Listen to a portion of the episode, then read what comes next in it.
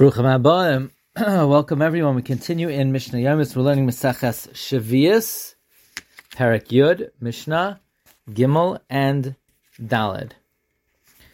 Pruzbol Eina Mishamed. A that has a pruzbol is not cancelled by Shemitah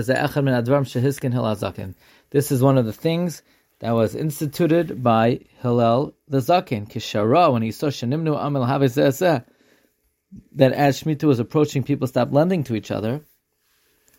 And they were violating that which is written in the Torah. Hisham be careful.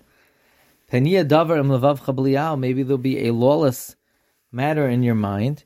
So, in order to protect people from violating the law of refraining from lending money before Shemitah, Hiskin Hillel Prisbal.